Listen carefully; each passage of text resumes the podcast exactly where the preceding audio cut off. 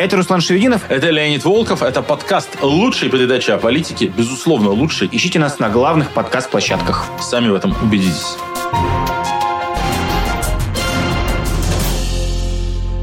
Привет, друзья! Включили программу «Душный стрим», и лучшая передача о политике на канале «Популярная политика», русскоязычный подкаст, в котором Руслан Шевединов и Леонид Волков в самую глубь разбираются в происходящем в российской политике. Рады вас приветствовать. Друзья, привет! Привет, друзья! Тоже очень рад. Э, мы с Русланом сегодня просто вернемся к истокам, потому что начинался в свое время душный стрим, собственно, как передача о аспектах региональной политики в России. Будет реально очень душно, потому что а, выборы или то, что называется выборами вот в это ближайшее воскресенье, а точнее вот в эти ближайшие дни, потому что сейчас по России мощно шагает многодневное голосование имени Эллы Памфиловой. И тем не менее, в целом ряде регионов будут конкурентные, напряженные, трудные, интересные выборы – на которых много что по меркам региональной политики будет решаться. И мы просто сейчас устроим обзор самых интересных и конкурентных компаний буквально от А до Я, а именно от Абакана до Якутска, э, рассмотрев вот какие-то нюансы политической жизни российских регионов, которые обычно остаются за кадром внимания. Ну, нет нужды говорить, что э, наблюдатели, международные журналисты в целом все равно, конечно, смотрят на Россию как на Москву и все остальное. И мы иногда сами этим грешим. Не знаю, вспомните выборы в Госдуму 2021 года. Сколько внимания было про 8 московских округов и насколько меньше было внимания уделено остальным 217 одномандатным округам по всей стране. Сейчас мы такой ошибки совершать не будем. То, что состоится в Москве 10 сентября 2023 года, совершенно позорное, комичное и близко не похожее на выборы переназначение Сергея Собянина не вызывает никаких интересов и никаких эмоций. В этом нет ничего хорошего, но если искать в этом что-то хорошее, то мы его найдем в том, что таким образом в фокус прожектора общественного внимания попадают некоторые интересные региональные компании, которые, будь в Москве поконкурентнее, никого бы вовсе не интересовали. Итак, душный стрим про региональные конфликты, про региональные политические кампании этих выходных, про то, что могут изменить, как пройдут выборы, за какими выборами вам, фанатам российской политики, интересно следить. Самые гиковские и нердовские истории. Начинаем. Ну и начинаем. Вы смотрите этот выпуск э, сегодня 6 сентября на дворе, а выборы стоятся 9, 10, 11. Единый день голосования считается 10, но в этом году в России выборы проходят в разном регионе, в разные дни. Федерализм. Федерализм, да. Руслан. Настоящий федерализм. Где-то двухдневное голосование, где-то трехдневное. Э, вот об этом тоже упомянем в ходе выпуска. Давай начнем. Ну, прежде чем мы говорим про регионы, обозначить полож... положняк по выборам тоже важно. Вот ты сказал, что будут конкурентные выборы, а я тебе давай немножечко поперчу этот выпуск, добавлю. А я не считаю, что это будут конкурентные а, выборы. А, я считаю, что это будет процедура голосования в любом случае. Э, обряд этот, этот вот, когда люди приходят, кидают в урну э, бюллетень. И относиться к этому нужно так. Твоих кандидатов в бюллетене в 99% случаев не будет нормальных представителей твоих взглядов тоже не будет, поэтому относись к, этим, к этой процедуре голосования, а не выборам, как к возможности выразить свое фи и проголосовать против э, войны и против э, единоросса. Ну, просто вот в так, такое отношение. Безусловно, это так. Но мы не будем снова здесь повторять политические установки из поста Алексея Навального, который очень хорошо и смешно прошелся по тем людям, которые вот на любую э, дырку с прорезью, на любой, на любой ящик с прорезью реагируют как на избирательную урну и не понимают разницы между выборами и невыборами, и бегут э, голосовать и создают ложные надежды и торгуют ложными надеждами. Эта позиция, как вы знаете, нам не близка. В России пройдет несколько десятков различных избирательных кампаний, но некоторые из этих избирательных кампаний по-прежнему остаются ареной политической конкуренции. Либо где-то недобитые еще независимые политики идут. Либо какая-то избирательная кампания стала площадкой для выяснения отношений между различными там, кланами, группами, сферами влияния. И там избирателю предоставляется возможность все-таки возвысить свой голос. Возможно, кстати, я вот такую еще гипотезу наброшу. Федеральная власть рассматривает ближайший единый день голосования в сентябре как важную тренировку перед, Перед мартом? мартом. И в этом смысле как раз наоборот они тоже будут следить, чтобы нигде ничего не проскочило. Будут следить за контролируемостью, за достижимостью результата. Вот мы выбрали те регионы, где Единая Россия в последнее время проигрывала. Думаю, что Путин, Кириенко, Памфилова, Турчак тоже смотрят на эти же самые регионы и думают, так, если у нас все хорошо и все работает, то в этих регионах мы сейчас все зачистим, и как раз с помощью нашего ДЭГа, с помощью нашей, э, наших других инструментов, э, СВО мобилизации какой-то, сделаем так, чтобы э, ни одна, значит, мышь не проскочила. И в этом смысле я вот позволю себе внезапный прогноз. В тех регионах, про которые мы сейчас будем говорить, основываясь на опыте прошлых выборов, хотя где-то и будут напряженные схватки, но в итоге Единая Россия по большей части добьется того, чего она хочет, зато внезапно провалится в паре других регионах, где у них все было хорошо и где поэтому они не уделяют особого внимания а, достижению нужного результата. Вот такой только что мне пришел в голову резкий прогноз, но через неделю уже посмотрим и а, проверим, оправдался он или нет. Интересно. Ну, слушай, давай начнем тогда действительно с э, самых, как кажется, всем наблюдателям, экспертам, да и мы с тобой тоже, и наша команда, когда смотрим на э, выборы в этом году, смотрим на Хакасию с особым интересом все, потому что там есть некое подобие, э, по крайней мере, было некое подобие. Вот на момент 6 сентября еще не снялся «Сокол», хотя уже свой пост написал о том, что он будет сниматься. Непонятно, что будет происходить. Короче, есть коммунист Коновалов, который на волне протестного голосования в 2018 году, как Фургал, как еще в ряде регионов э, победили независимые кандидаты не согласованные с Кремлем, да, не то, что были особо независимые кандидаты, не по плану Кремля пошли там выборы, и люди на протестном голосовании избрали Коновалова. Молодой политик, системный чувак-коммунист, который довольно открытый, пользуется соцсетями, которому все эти пять лет вставляли палки в колеса, моча его по федеральным телеканалам, в местной региональной прессе, в целом давили, давили, давили, но он досидел э, до перевыборов, и вот сейчас идет на выборы, против него прислали такого статусного, жирненького единоросса Сокола, и он на встрече с Путиным ходит, и крупнейшим Z-телеграм-каналам дает интервью, из фронта не вылезает. Вот такой был демонстрация того, что вот самый-самый, что ни на есть, провоенный кандидат идет ломать э, Коновалова и брать власть в Хакасии. А, про Хакасию надо все-таки напомнить немножко еще предысторию. Что такое вообще Хакасия? Это маленький Бедный и регион. бедный, довольно депрессивный регион э, на юге Краснодар, Красноярского края. Э, регион, на который обычно не обращают много внимания. В политике последний раз, наверное, так про всю Хакасию говорили в России, когда была авария на Саянно-Шушенской ГЭС. Столица, город Абакан, 190 тысяч населения, а мы, когда делали сеть штабов, э, делали их в городах от 200 тысяч, поэтому у нас тоже не было Хакасии штаба, хотя активисты на самом деле были и люди, которые занимаются там независимой политикой, были, и там даже местные независимые медиа существовали до последнего времени. Такой довольно самобытный регион, хотя и Москва, и вот тут надо покаяться, и российская оппозиция тоже должным образом не занималась этим регионом, у нас там даже не было штаба, что вообще очень редко, у нас в большинстве регионов были штабы. И вот на фоне этого отсутствия внимания в 2018 году действительно сенсационно и очень скандальные выборы выигрывает молодой 30-летний коммунист Коновалов. Как он выигрывает? Там был такой губернатор Зимин, знатный единорос, который сидел там лет 20. Такой уважаемый, почтенный дедушка, который ничего плохого не делал, в общем-то. Просто сидел и себе сидел в очень депрессивном регионе. И вот на, фу- на фоне этой депрессивности совершенно неожиданно, значит, Коновалов выигрывает у него уже в первом туре. Э, Они оба проходят во второй тур, но всем ясно, что второй тур Коновалов, Коновалов выиграет разгромно. А еще Это были те же контекст. выборы, где Фургал обыграл Шпорта и так далее. И тогда Зимин снимается со второго тура. Тогда во второй тур должен участвовать Коновалов против того, кто занял третье место и так далее. И они все тоже снимаются. Это первый, я думаю, последний такой прецедент в истории российских выборов современности. Коновалов остается во втором туре один, и закон предусматривает такую систему, тогда он должен набрать 50% плюс один голос.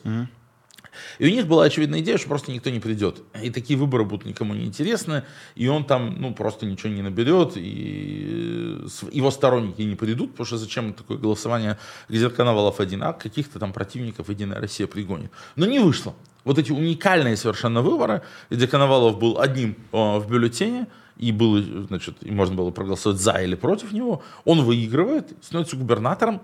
И из тех губернаторов, которые тогда пришли к власти сенсационно в 2018 году, он единственный просидел весь срок. Сипягин а, во Владимирской области давно ушел, Ищенко а, в Приморском крае, у него сначала отобрали победу, устроив позорнейший третий тур выборов, на котором победил Кожемяка. А, по майданным технологиям выступила Элла Памфилова. Угу. Вот как в 2004 году в Украине был третий тур выборов, так и тут, значит, Элла Памфилова устроила оранжевую революцию значит, в пользу единоросса. В, а в Приморском крае Ищенко кончил очень плохо, он в психушке сейчас. С Фургалом известно, что случилось, много себе позволял, сел и сидит. И единственный из четырех победивших единороссов тогда а, губернаторов, молодой коммунист Коновалов, неожиданно просидел все пять лет. Видимо, потому что, опять же, у Кремля до депрессивной Хакасии не доходили руки. Mm. Или потому что Кремль решил, а что, как бы, регион-то бедный, за пять лет там ничего не случится хорошего. Мы ему, естественно, ничего не дадим, никаких денег выделять не будем, никакие проекты не будем делать. Приморозим его немножко. Его просто люди возненавидят. И так. И делать ничего не надо будет. Но этот расчет не оправдался. Не потому, что Коновалов какой-то отличный губернатор, я думаю, скорее потому, что регион такой бедный, и люди, в общем, не почувствовали того, что они не были обласканы. Кремль-то раньше использовал этот прием. Помню, был такой популярный мэр Самары. А, Титов? Нет, Тархов. Тархов. Ну, мэр Самары. А Титов губернатором был? Да, Титов был губернатор. После него такой довольно оппозиционных взглядов. И просто в какой-то момент просто обрезали ему финансирование. Mm-hmm. Все. И просто там, люди его совершенно органически возненавидели. Да. А с Хакасией это не прошло, потому что обрезать было нечего. И Коновалов просидел все пять лет, совершенно неожиданно для Кремля, пошел переизбираться, неожиданно для Кремля. И тут в Кремле решили, что это как-то позорно, и реально мобилизовали самый сильный кадр. Сергей Сокол, про которого ты уже говорил, тоже ужасно интересный персонаж. Он, ладно, депутат Госдумы, ладно, он ездил в зону СВО, Э, он действительно такой статусный политик от Хакасии, который Хакасию много лет представляет, а в политику его привел Михаил Ходорковский. Михаил Ходорковский. Я, да. я тоже с биографией его знаком с э, Соколом. Но... А человек, который начинал в структурах Ходорковского, работал менеджером среднего звена, и потом Ходорковский его, собственно, в первый раз продвинул в Госдуму еще в начале нулевых. Да, через... Представлять, как бы лоббировать свои интересы. Ну, потом этот Сокол переправил, перекроился, в единоросса. Это, в общем, не первый и не последний случай. Ирина Яровая да. начинала в структурах Ходорковского и много кто еще. Владислав Сурков, разумеется. Ну вот, а, единорос Сокол пошел побеждать коммуниста Коновалова. Там была настоящая избирательная кампания. А, они друг друга мочили, они дебатировали. И совершенно неожиданно, для многих, по крайней мере, Сокол просто не выдержал этой избирательной кампании. Он сейчас в больнице, а, в очень тяжелом состоянии.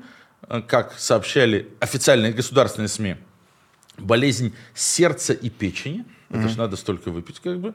И, видимо, вот как-то он какую-то свою неудачную избирательную кампанию запивал чем-то или еще что-то такое. Но, в общем, он направил в избирком заявление о том, что снимается с выборов. Сенсационная штука, на самом деле, такого в российских выборах при Путине. Я думаю, просто и не было никогда.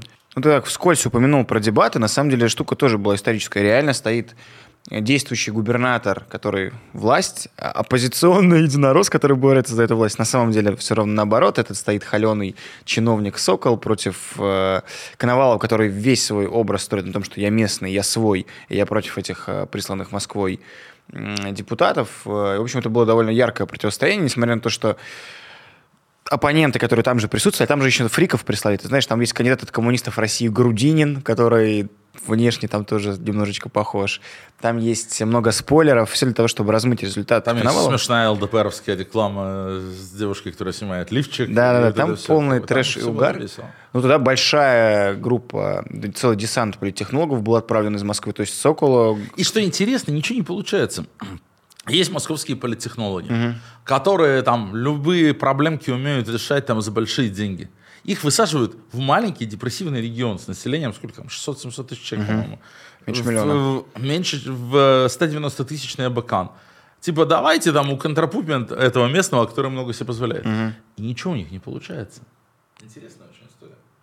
Так э, там же помимо губернаторских еще проходят выборы Горсовета Бакана и Верховный Совет, то есть ЗАГС Собрания, назовем, Верховный Это как раз Совет. то, о чем я хотел сказать, что важно, что э, очень много внимания, ну, на федеральном даже уровне, вот к губернаторской гонке, где, видимо, Коновалов выиграет, хотя его мочат и продолжают мочить, и спойлеров выставили и так далее. Но там же есть еще и гонки в городской совет Абакана и в законодательный орган Республики Хакасия. Интересно, что Сокол снялся как бы с выборов губернаторских, но с выборов Верховный Совет не снялся.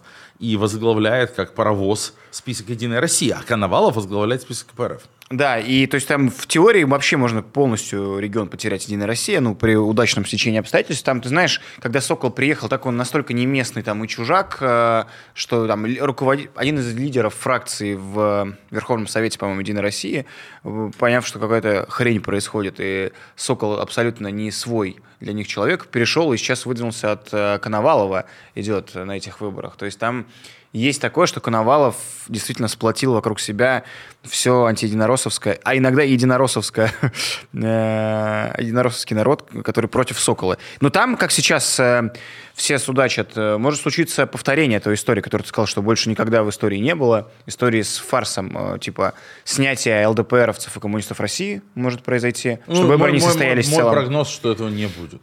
Ну, типа, отмена выборов путем снятия всех, кроме единственного кандидата. Да. Если перед вторым туром, то тогда 50, ну, тогда голосование с одним кандидатом. Не-не, если они сейчас перед первым туром, то это будет от- отмена просто. Выборы Да, будут Единая. Россия не сможет вдунуть кандидата, но сможет пойти мэр Абакана, который единорос, пойти как самовыдвиженец. Это один из вариантов развития событий. Либо я к чему больше склоняюсь, что выборы состоятся, Коновалов на них выиграет, но досидеть ему не дадут, потому что когда два раза подряд побеждает не единорос, а, и там- Такого тоже еще не было в российской истории. и так это потом перед мартом 2024-го, ну, как то странно, в регионе не очень как-то А, за власть голосуют. Мой Поэтому- прогноз, что они не будут срывать выборы. И так уже много было скандалов. Коновалову дадут вы- выиграть. Единая Россия, ве- вероятно, проиграет и в Горсовет Абакана, и в Верховный Совет региона. Верховный Совет Хакасии, а потом это все зачистят.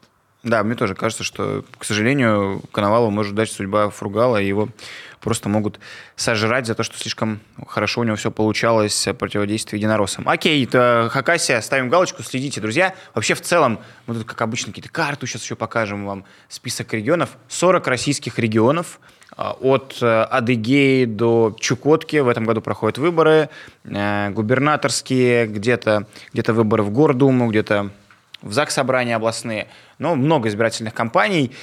Большинство из них лишены какого-то смысла и конкуренции, но есть еще о чем поговорить, мы только начали с вами. Хакасия только первый э, в нашем списке, зачем нужно Да. следить. Я две ошибки сделал в своем вводном слове. Я сказал, что все следили за восьмью московскими округами, а их было 15, конечно же. Все равно сильно меньше, чем 225. 8 это те, где выиграли кандидаты умного голосования. И 8 это количество мандатов, которые украл Алексей Венедиктов и ДЭК у умного голосования в 2021 году. А вторая ошибка, я сказал, что от А до Я это от Абакана до Якутска. Нет, это от Абакана до Ярославля. Еще больше разлет по алфавиту.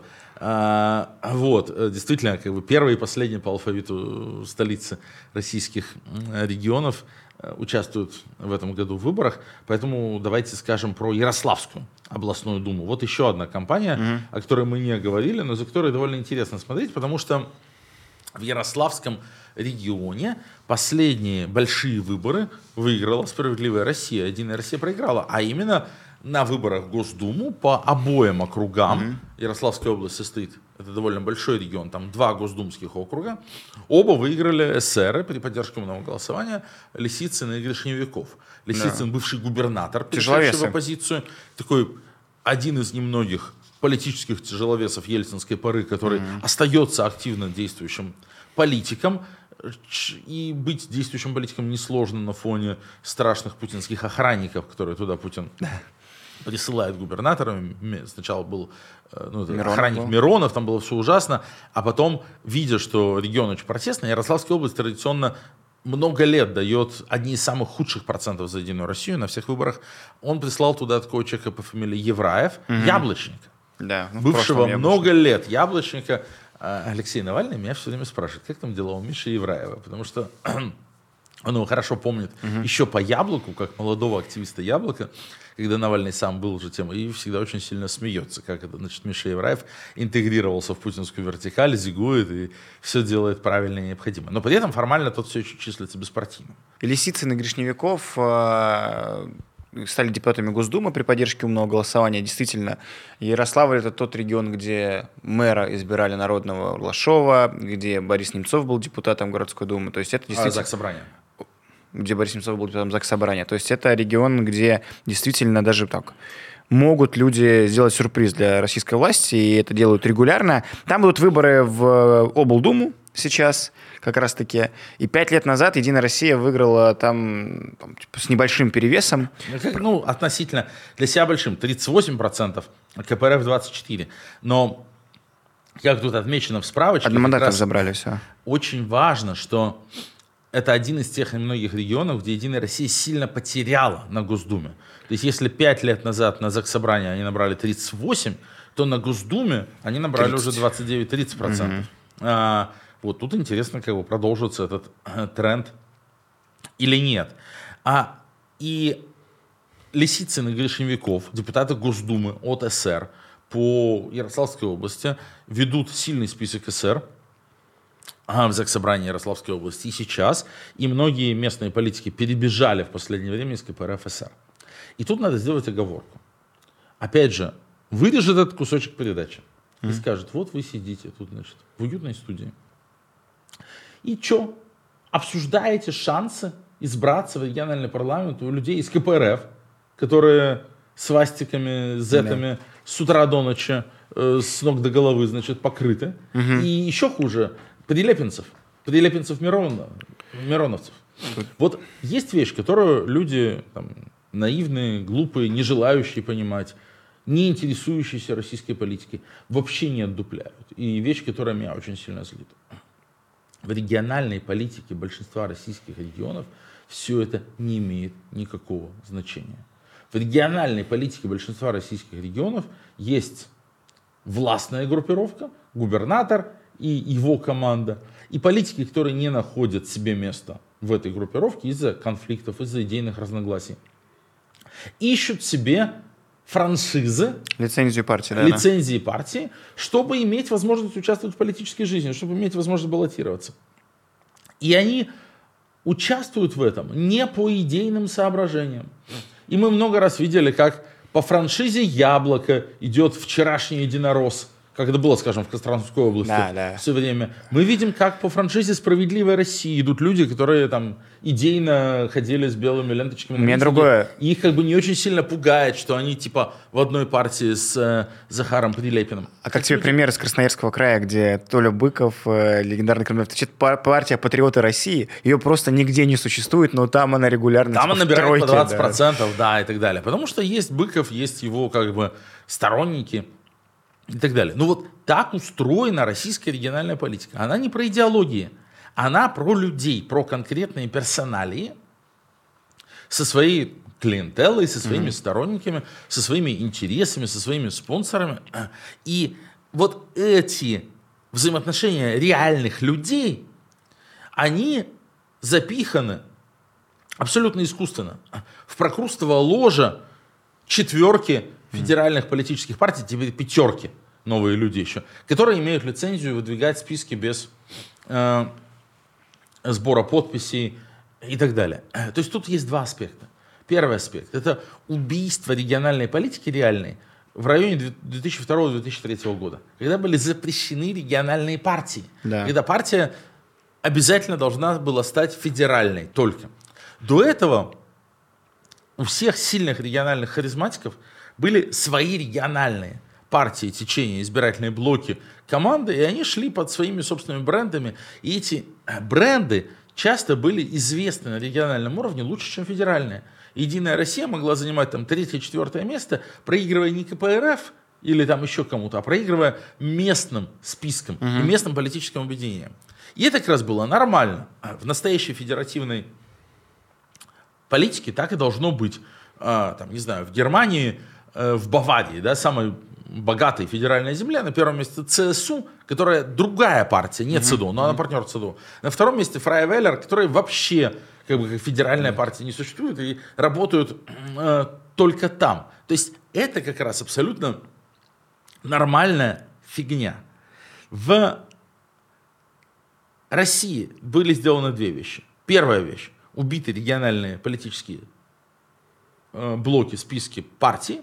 Вторая вещь была убита вся система регистрации по подписям и по залогам. В 2009 году отменили избирательные залоги, угу. и около этого же времени регистрация по подписям э, превратилась в крючкотворство, в экспертизы графологов и в инструмент снятия кого угодно. Все.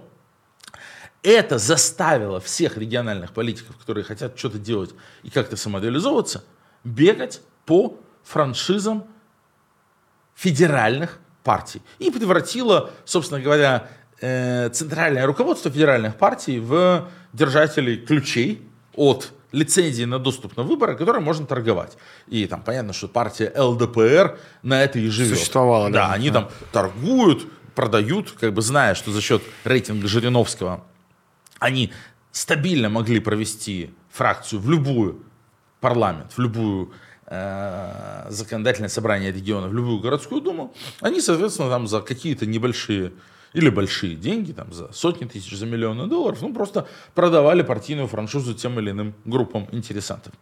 КПРФ, Справедливая Россия, Яблоко и многие, ну Яблоко в меньшей степени, потому что у него лицензии не было, но где-то, где у него сильные позиции, тем не менее, занимались все тем же самым. Сейчас, конечно, этим же занимаются и новые люди, безусловно.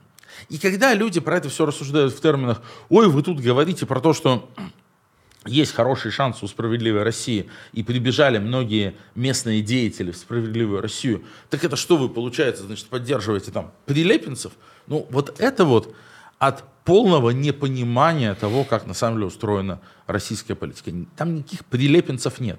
Там есть некая группировка бывших ярославских элит, mm-hmm. которая сплотилась вокруг бывшего губернатора Лисицына, которым не нравится, что Путин прислал губернатора из Москвы, а губернатор из Москвы прислал своих дружков, и эти дружки садятся на все важные должности.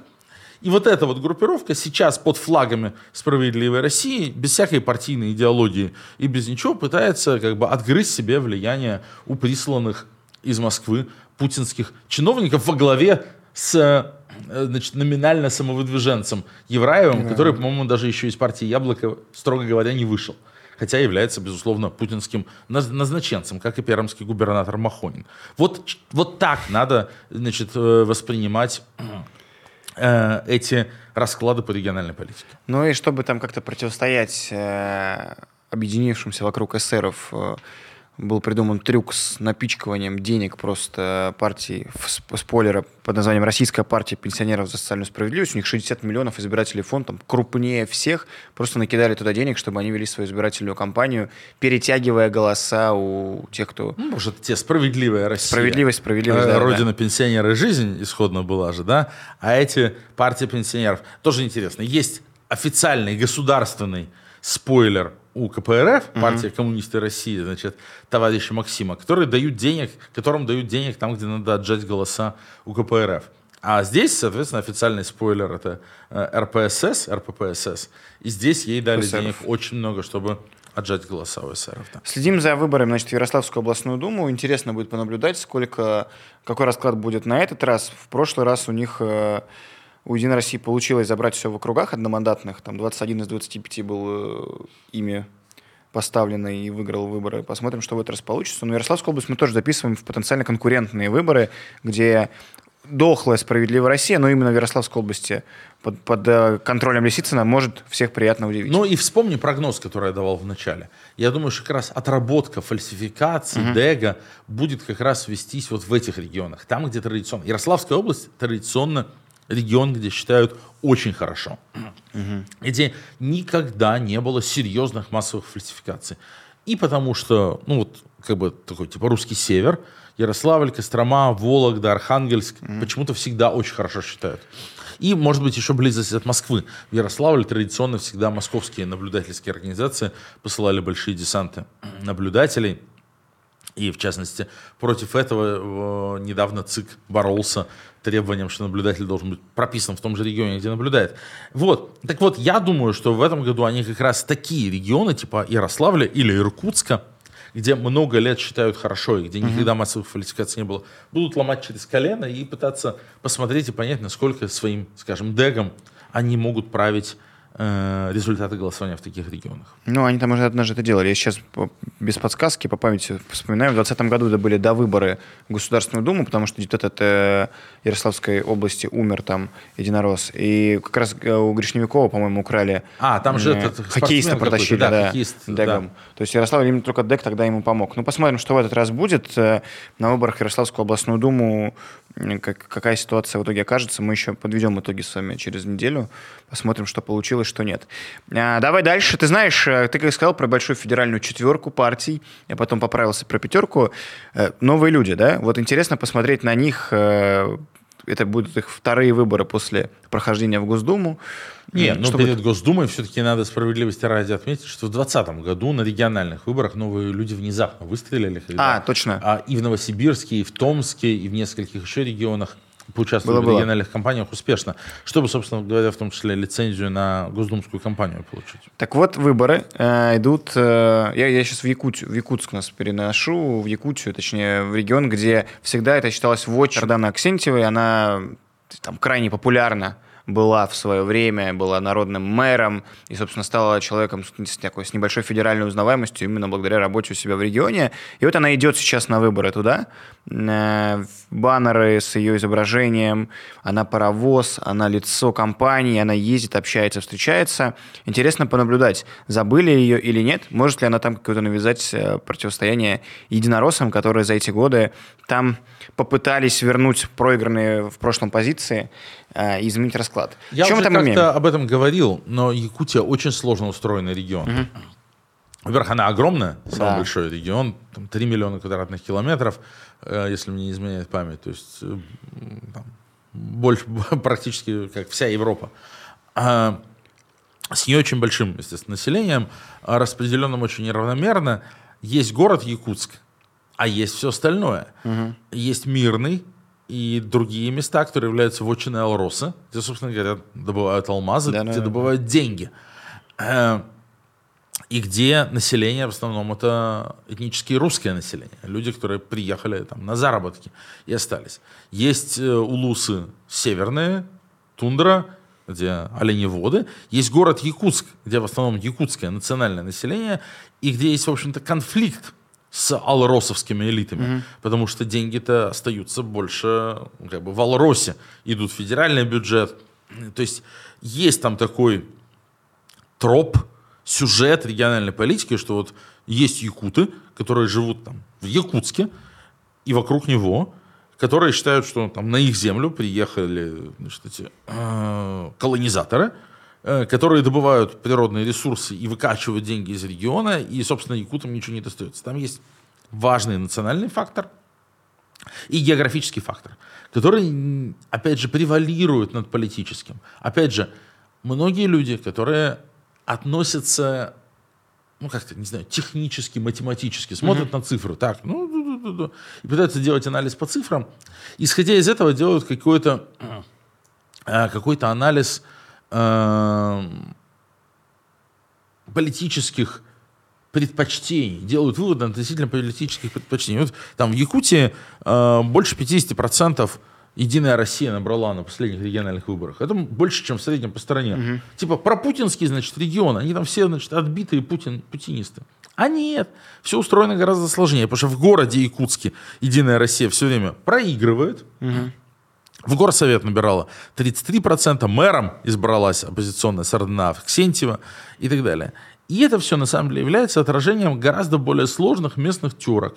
Единая Россия – это партия Алросы, за нее голосуют в алмазодобывающих городах, за нее голосуют те, кто, кого устраивает как бы, нынешняя ситуация, а в ту же самую Сардану, Якутку, в нее, как бы и в партию «Новые люди», канализируется протестное голосование. Не потому, что на ней написано «Новые люди», не потому, что кому-то интересна а, партия господина Нечаева из, из Фаберлик, а потому что людям надо как-то выражать свое там, негодование. А местные бизнесмены, якутские бизнесмены недовольны тем, как регионом управляет там, алмазодобывающая так сказать, верхушка. И вот это прорывается в виде такого протестного голосования тут, тут и там. И формальная партийная аффилиация не имеет никакого значения. Э, там, будь завтра Авксентьева, там, вступи на завтра в Единую Россию, у нее рейтинг не упадет. Была уже примечательная история в 2021 году, когда Сардана поддержала единоросса на выборах, в, э, на выборах мэра э, Якутска, того самого Якутска, где она сама побеждала она поддержала единоросса, но все равно оппозиционный кандидат, главред местной газеты независимо набрал типа под 40%. Да, там было 44 на 40, там были да. суперконкурентные выборы. То есть там продолжают, э, никуда не деваются протестные настроения, это вот там последний выбор, по которому мы можем замерить. Единая Россия все равно там еще не гарант э, того, что ты проходишь, когда ты побеждаешь. Поэтому интересно будет понаблюдать. Но ты правильно сказал, что регион сложный, и прежде всего территориальная доступность к избирателю, и большое влияние Алроса как там, крупнейшего работодателя э, очень тяжело там будет какие-то делать предсказания. Но интересно понаблюдать за выборами именно в Гордуму, то есть как в самом Якутске будут голосовать. Мы их тоже записываем как регион, где надо понаблюдать. И есть большие шансы, что Единая Россия наберет э, сильно меньше, чем в остальных регионах, и может даже проиграет. Э, еще отмечу, что на думских выборах последних э, Якутия стала одним из, чуть ли не единственным регионом, или одним из двух, где Единая Россия проиграла. Единая Россия набрала 33%, КПРФ 35%. Угу. А по одномандатному округу там была вообще потрясающая заруба. Это был регион, где меньше всего процентов было надо, чтобы стать депутатом Госдумы. Угу. Ну, у нас выборы в Госдуму да, да, по да, одномандатным да. округам э, по системе простого большинства. Кто больше набрал, того и тапки.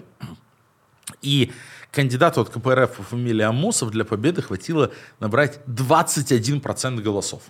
У второго места было 20, у третьего эсера Тумусова 19. Это была наша ошибка. Нет, 20, знаешь, 20, мы поддержали 19, да. Тумусова. Я помню, мы поддержали Тумусова, он был действующий депутат, и он да. за, запомнился тогда такими протестными тиктоками. Да, был крайне популярен в социальных сетях, и мы, изучая расклады, все-таки сделали ставку на него.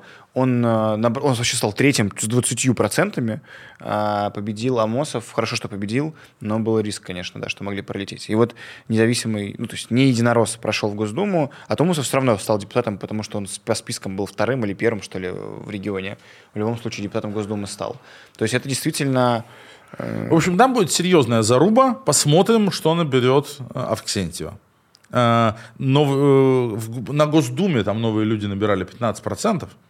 10 по спискам и 15 угу. по одномандатному округу. Сейчас они поставили паровозы в виде депутата Госдумы с Родина Авксентьева, так что посмотрим, насколько там все будет интересно. Вот есть зачем наблюдать. А, так, у нас была Якутия, Ярославль и Абакан. То да. есть две Я, одна А. Восстанавливаем баланс, перемещаемся в Архангельск. А, Архангельск. Я не знаю, это интересно, конечно, что там происходит. Там э, будут выбирать Совет депутатов э, НАУ, э, и в Архангельской области само будут выбирать областное собрание депутатов и Архангельскую городскую думу. Выбирают в НАУ и областное собрание депутатов Архангельской области, потому что так э, Потому что Архангельская нарезано. область – это один из двух оставшихся в России регионов матрешек. Да. А мы подобно, тому, как, подобно тому, как жители Хмао Янау голосуют и за депутатов Тюменской областной Тюменской. думы, да. поскольку Хмао Янау как бы формально относится к Тюменской области, угу. также и Ненецкий автономный округ относится к Архангельской области – оставаясь при этом отдельным субъектом Российской Федерации. С чем связана, собственно, большая история. А, НАО пытались упразднить богатый и очень маленький этот регион, там да. 40 тысяч населения. Да, да, да. Это самый маленький или второй после Чукотки, я вот не помню. Чукотка и Нао, два самых маленьких по населению региона России. И пытались упразднить просто, ну, на самом деле, по административным соображениям, чтобы не иметь отдельно органы власти все, сенаторов. Ну, то есть, понятно, все население Ненецкого автономного округа, а, оно равно населению типичного райцентра. При этом регион представлен депутатом Госдумы, двумя сенаторами Совета Федерации, имеет все органы власти, значит, там суды, прокуратуры, парламенты и так далее. И отличается такой интересной политической жизнью. Но вот это естественное решение нового присланного из Москвы губернатора Архангельской области Цибульского, Цибульского объединить вызвало невероятные протесты. В НАО справедливо поняли, что деньги все идут в Архангельск, и они ничего не увидят. Угу. Люди протестовали много дней, выходя огромными числами. То есть в 40-тысячном регионе выходило там по, по 2000 человек на улицу. И в итоге они не просто отстояли свою, так сказать, квази-независимость, но еще и оказались единственным регионом, который проголосовал против а, поправок Конституцию в июле 2020 года. Да, это вот, сыграл э, местный фактор. Но там вообще довольно интересно. Ты знаешь, э, там возглавляет список единорос губернатор бездудный. Это какой-то бывший замглавы это, как его, Одинцовского района, куда входила Барвиха. Мы с ним сталкивались, когда тестировали Эллу Памфилову на фальсификации в 2016 году. А, он привез свою команду из Подмосковья. Там среди них вот у нас даже выписан, интересно, его заместитель, ближайший Андрей Блащинский, которого в Подмосковье вообще подозревают в взятке э, в 25 миллионов за хищение на госконтрактах э, на здравоохранение. То есть там такая типичная команда решал, приехала, возглавляет он список ядра. Против него идет довольно известный в регионе Райн, сторожил политики региона. И вот он возглавляет список КПРФ. Там интересно будет посмотреть, опять-таки, насколько у людей сохраняется эта самоидентичность и насколько они захотят э, или не захотят поддержать залетного, абсолютно не имеющего никакого отношения... Залетного бездудного. Ни к политике, потому что это его первые в жизни выборы будут, ни к, к региону, потому что человек из Подмосковья, который не понимает специфику. И опять же посмотрим, что покажет здесь тестирование всех этих электронных голосований. При этом на выборах в Госдуму мы вот говорили, что Якутия была тем регионом, где Единая Россия проголос, проиграла, и таких регионов очень мало. И НАО тоже был таким регионом. По спискам КПРФ набрала здесь 32%, ЕР 29%. И по округу Единорос выиграл еле-еле. Единорос набрал 40% угу. и поддержанный умным голосованием кандидата КПРФ 36%. Ну, то есть, видишь, есть э, все у нас основания предполагать, что здесь тоже может быть протестное голосование. Вообще Архангельск... И при этом надо не забывать, что мы еще раз говорим про регион, котором типа 40 тысяч жителей, 30 тысяч избирателей. Меньше, чем в моем было одномандатном избирательном округе Екатеринбургскую городскую думу. А там вон какая интрига, да? Списки в Заксобрания региона, губернаторские выборы, то есть это 30 Посмотрим. Будем наблюдать, как говорится. Окей, давай дальше. Ну, а в самой Архангельской области, в собственно Архангельской области, э, губернатор Цибульский идет паровозом. Угу. То есть, видимо, они намерили у него высокие рейтинги. Он возглавляет партийный список «Единой России» и в областное собрание, и в городскую думу. Последнее, кстати, очень нетипично. Чтобы да. губернатор вот. вел партийный список в городскую думу. Ну, во-первых, это как бы Мелко. очень тупое использование по практике паровоза. Ну, то есть все понимают, что губернатор не пойдет работать депутатом городской думы. Во-вторых, это на секундочку вмешательство в принцип разделения между, ну, то есть кого удивить, но все-таки у нас как бы местное самоуправление, муниципальная власть отделена mm-hmm. от федеральной региональной власти. Это разные вообще ветви власти, а тут губернатор э, возглавляет список. Ну, посмотрим, чем это обернется и правильно ли оценивают они популярность Цибульского. Единая Россия на последних выборах за собрание набрала 31%, на выборах Госдуму 33%. То есть, опять же, это регион, где у Единой России очень низкие рейтинги. Да, но давай тоже. Мы тут как бы душный стрим, самая честная передача. Когда мы говорим про эти цифры областные, это результаты 2018 года. Кто сходу нам подскажет, что было в 2018 году? Пенсионная. Пенсионная реформа, конечно. Поэтому много протестных э, голосов тогда набрали и собрали коммунисты, чуть меньше ЛДПР. Но, в общем, тогда Единая Россия действительно было принято мочить даже у системных людей, потому что пенсионная реформа была крайне популярна. Сейчас посмотрим, как фактор войны скажется, насколько он тоже подкосит рейтинг Единой России. Войны как явление и войны как бесконечных гробов, которые возвращаются в эти регионы из-за того, что Путин отправляет убивать и умирать их жителей. Ну, в общем... Отдельно, кстати, интересно будет сравнить, как он скажется, ну, ну то есть условно а, в сравнении там, Ярославской области, да. Где гораздо меньше эффект войны и мобилизации. И, скажем, Хакасии, которая бедный этнический mm-hmm. регион, один из тех регионов, которые в наибольшей степени затронуты войной и где самое большое количество гробов на душу населения. Я тебя хочу к следующему региону подвести, который довольно конкурентный будет, и которым целая драма на протяжении, вот сколько уже лет, Иркутская область. Левченко, помнишь, как мочили? Это был губернатор а, тяжеловес такой, человек, которого там была большая популярность, народный губернатор. Губернатор который... Левченко это первый человек, которому удалось э, выиграть выборы э, у путинского назначенца. В 2004 году, да. после трагедии в Беслане, э, Путин отменил выборы губернаторов. До сих пор так никто никогда не смог объяснить, почему реакции на гибель 300 с лишним заложников, 186 детей в Беслане – Почему политической реакции на это Путин сделал отмену губернаторских выборов. И до 2012 года губернаторских выборов в России не было. Под давлением Болотки, под давлением протестного движения, в очень кастрированном виде, с муниципальными фильтрами и всем остальным, в 2012 году губернаторские выборы возвращают. И на протяжении последующих лет путинские губернаторы спокойно переизбираются. Первым, кто сломал этот тренд, стал собственно, губернатор Левченко, Сергей Левченко, который выиграл у путинского назначенца выборы в Иркутской области в 2016 году. В 16 да? Я, в 16 да. Кажется, что году в 14 Ну вот, да, значит, выиграл Левченко.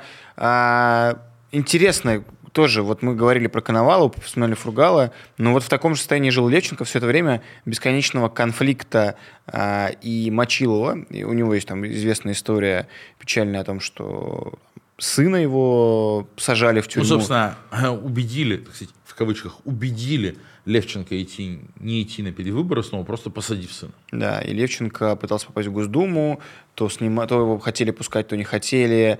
Э, у него есть довольно странные взаимоотношения с э, руководством КПРФ, потому что он является Внимательные зрители душного стрима помнят, как мы в 2021 году обсуждали расклад в, в, в партии КПРФ. И вот там есть те, кто действительно были настроены, скажем так, чуть более радикально и критически по отношению к Путину. Там группа, условная группа Рашкина, в которую входил Левченко.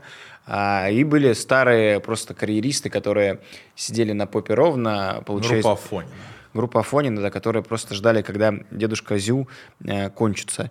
И Левченко был из тех, типа, таких избуйных, и поэтому у него и внутри партии были противостояния, но при этом э, публично все должны были его поддерживать, потому что он был действительно большим узнаваемым политиком, как минимум в Иркутской области, хотя потом мы его и на федеральных каналах видели. Так вот, во время еще его губернаторства КПРФ выигрывала там выборы, били Единую Россию.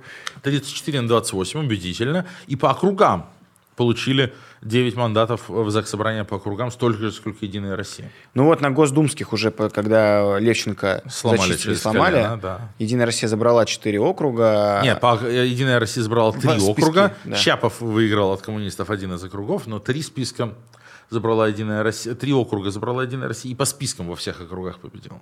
Да, ну вот в мае этого года суд удовлетворил ходатайство Будо, сына Левченко, может быть, там что-то порешали, подоговорили, договорились, пообещали, но тем не менее все равно Левченко идет на выборы. А, старший. Левченко старший, а да. Сын, а сын вышел на свободу.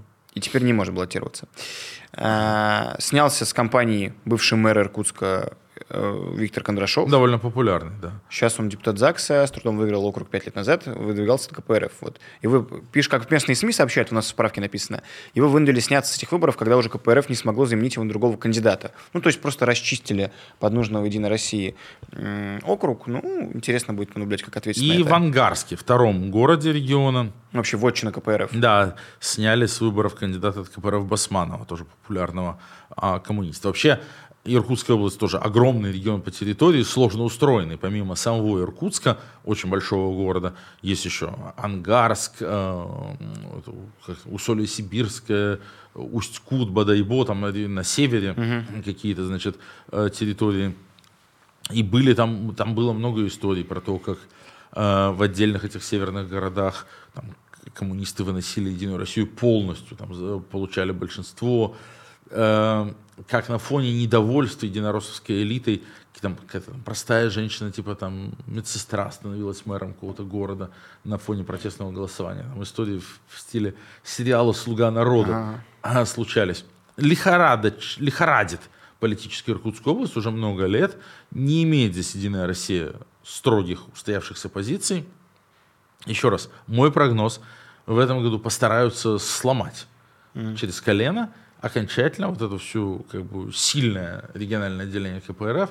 Собственно, то, что с Левченко они, безусловно, какого-то договорника достигли, отпустив сына и при этом разрешив Левченко участвовать в выборах, я не сомневаюсь. Вопрос в том, поддержит ли избиратель этот э, договорняк, вполне можно ожидать, что избиратели не в курсе всех этих договоренностей и придут голосовать протестно. Увидим. В Иркутской, Иркутская область – это тот регион, в котором, безусловно, имеет смысл на выборы ходить и протестно голосовать. И да, есть шанс, что за собрание большинство возьмет не Единая Россия. Ну, проголосует, точнее, больше всего не за нее. А, так, Какие регионы мы еще с тобой? Ну, у меня еще У нас еще Новгородская область. Новгородская область. Вот там Думу выбирают местную. Новгородская область, кстати, традиционно регион, где не, не то что сказать сильная, но довольно активная ячейка партии «Яблоко». А это такой, вот мы говорили про русский север, да. как бы регионы, где традиционно хорошо считают голоса mm-hmm. и голосуют против Единой России. Архангельск, Мурманск, Вологда, значит, Кострома, Ярославль. А есть русский северо-запад, Псков, Карелия – Э, Великий Новгород, ну и, собственно, Питер, где яблоко имеет сильные отделения, не, не проданные по франшизе uh-huh. жуликам, а вполне себе как бы идеологические, и где традиционно они набирают серьезные проценты и преодолевают барьер. Ну вот, кстати, большой вопрос, потому что, скажем, пять лет назад яблоко набирала в Великом Новгороде 11%, на да. выборах в Госдуму 5,2%. То есть преодоление барьера списка яблока на выборах в Гордуму – это большой-большой вопрос. И поэтому есть смысл, конечно, идти и голосовать. Да, там плюс э, кандидаты, которые идут э, по округам, ну, их там не так много, от Яблока идут прямо с ярко выраженной антивоенной позицией. Там есть Черепановы, Черепановы такая, да. там, по-моему, две, сестры, две да. да, идут. Э... Анна и... Забыл второй ну, в общем, они давно в, в политике новгородской хорошо знают их в регионе. И мочат их там. Э, составляют протоколы по экстремистской статье э, на кандидатов, за что снимают с выборов. И кандидаты ведут, конечно, открытую антивоенную позицию – то есть компания «Яблоко» в Великом Новгороде – это ну, как бы настоящая компания, не договорняк. Это реальные протестные кандидаты, за которых не стыдно голосовать. Да, в любом случае, там, скорее всего, не будут каких-то супер э, сюрпризов нам не, не стоит ожидать, но как вариант прийти проголосовать, чтобы не было противно и выразить свое недовольство, проголосовав за хороших кандидатов от «Яблока», там можно, это было бы здорово. Вот мы с тобой закончили про регионы из нашей справки, но не можем мы с тобой тут уйти от обсуждения региона, которому даже посвятили однажды полвыпуска с тобой. Так именно поэтому мы да. его не включили в справку, потому что про Екатеринбург много говорили. А, я как раз подведусь от Великого Новгорода. Угу. Напомню, кстати, друзья, если вдруг вы забыли, что вы смотрите или слушаете лучшую передачу о политике, самый глубокий э, политический стрим, который есть в России, где мы с Русланом Шевединовым разбираем российскую политику во всех ее нюансах, действительно не упрощая, не профанируя, в расчете на политических нердов, которым, как и нам, действительно интересно разобраться в том, что там везде происходит. Так вот, про Екатеринбург мы уже говорили подробно, но э, как раз в Екатеринбурге ситуация с яблоком гораздо хуже. Э, там как раз франшизой там владеет такой э, Максим Петлин, который был моим коллегой э, в, в созыве Екатеринбургской городской думы, избранного в 2009 году, но не досидел до конца созыва, потому что сел. Сел он за очень некрасивую историю, э, значит, вымогал деньги, 3 миллиона рублей, у местного застройщика с криминальным прошлым Черепанова за прекращение протестов значит, против э, строительства торгового центра с вырубкой парка. Ну, то есть Вырубка парка действительно имела место, угу. люди действительно протестовали, Петлин, как там эко-градозащитник, действительно в этом всем участвовал, но, как потом выяснилось, но также он ходил в офис к этому застройщику и говорил, что если вот вы мне дадите 3 миллиона рублей крупными купюрами, то я протестовать перестану и людей убежу, убедю не протестовать. Ужасно позорная история, в том числе очень позорная в плане отношения к протестам, потому что угу. э, очень способствовал формированию вот этого отношения, что Типа за всеми протестами кто-то стоит, кто-то дает денег, за деньги это можно выключить и так далее. Ну а застройщик, который сам бандит, такой прямо матерый бандит, не будь дурак, все это записал на видео, мусорнулся, Петлина закрыли на три года. Э, и поскольку он, э, он вышел и продолжает возглавлять региональное отделение «Яблоко», является членом федерального бюро, но, я так понимаю, сам он с этой судимостью не имеет права еще в выборах участвовать. И он договорился с местным олигархом, таким миллиардером Кочетковым, владельцем сети сотовой связи «Мотив», что «Яблоко» станет, в общем-то, платформой для выдвижения кандидатов, которых поддерживает Кочетков. И поэтому доходит до анекдотов. Э, на Кочеткова работает, скажем, спикер Госдумы Игорь Володин. Единорос. Гордумы. Да, единорос, спикер городской думы. Он входит в эту фракцию Кочеткова. И в то же время яблочники, которые выступают с антивоенными лозунгами.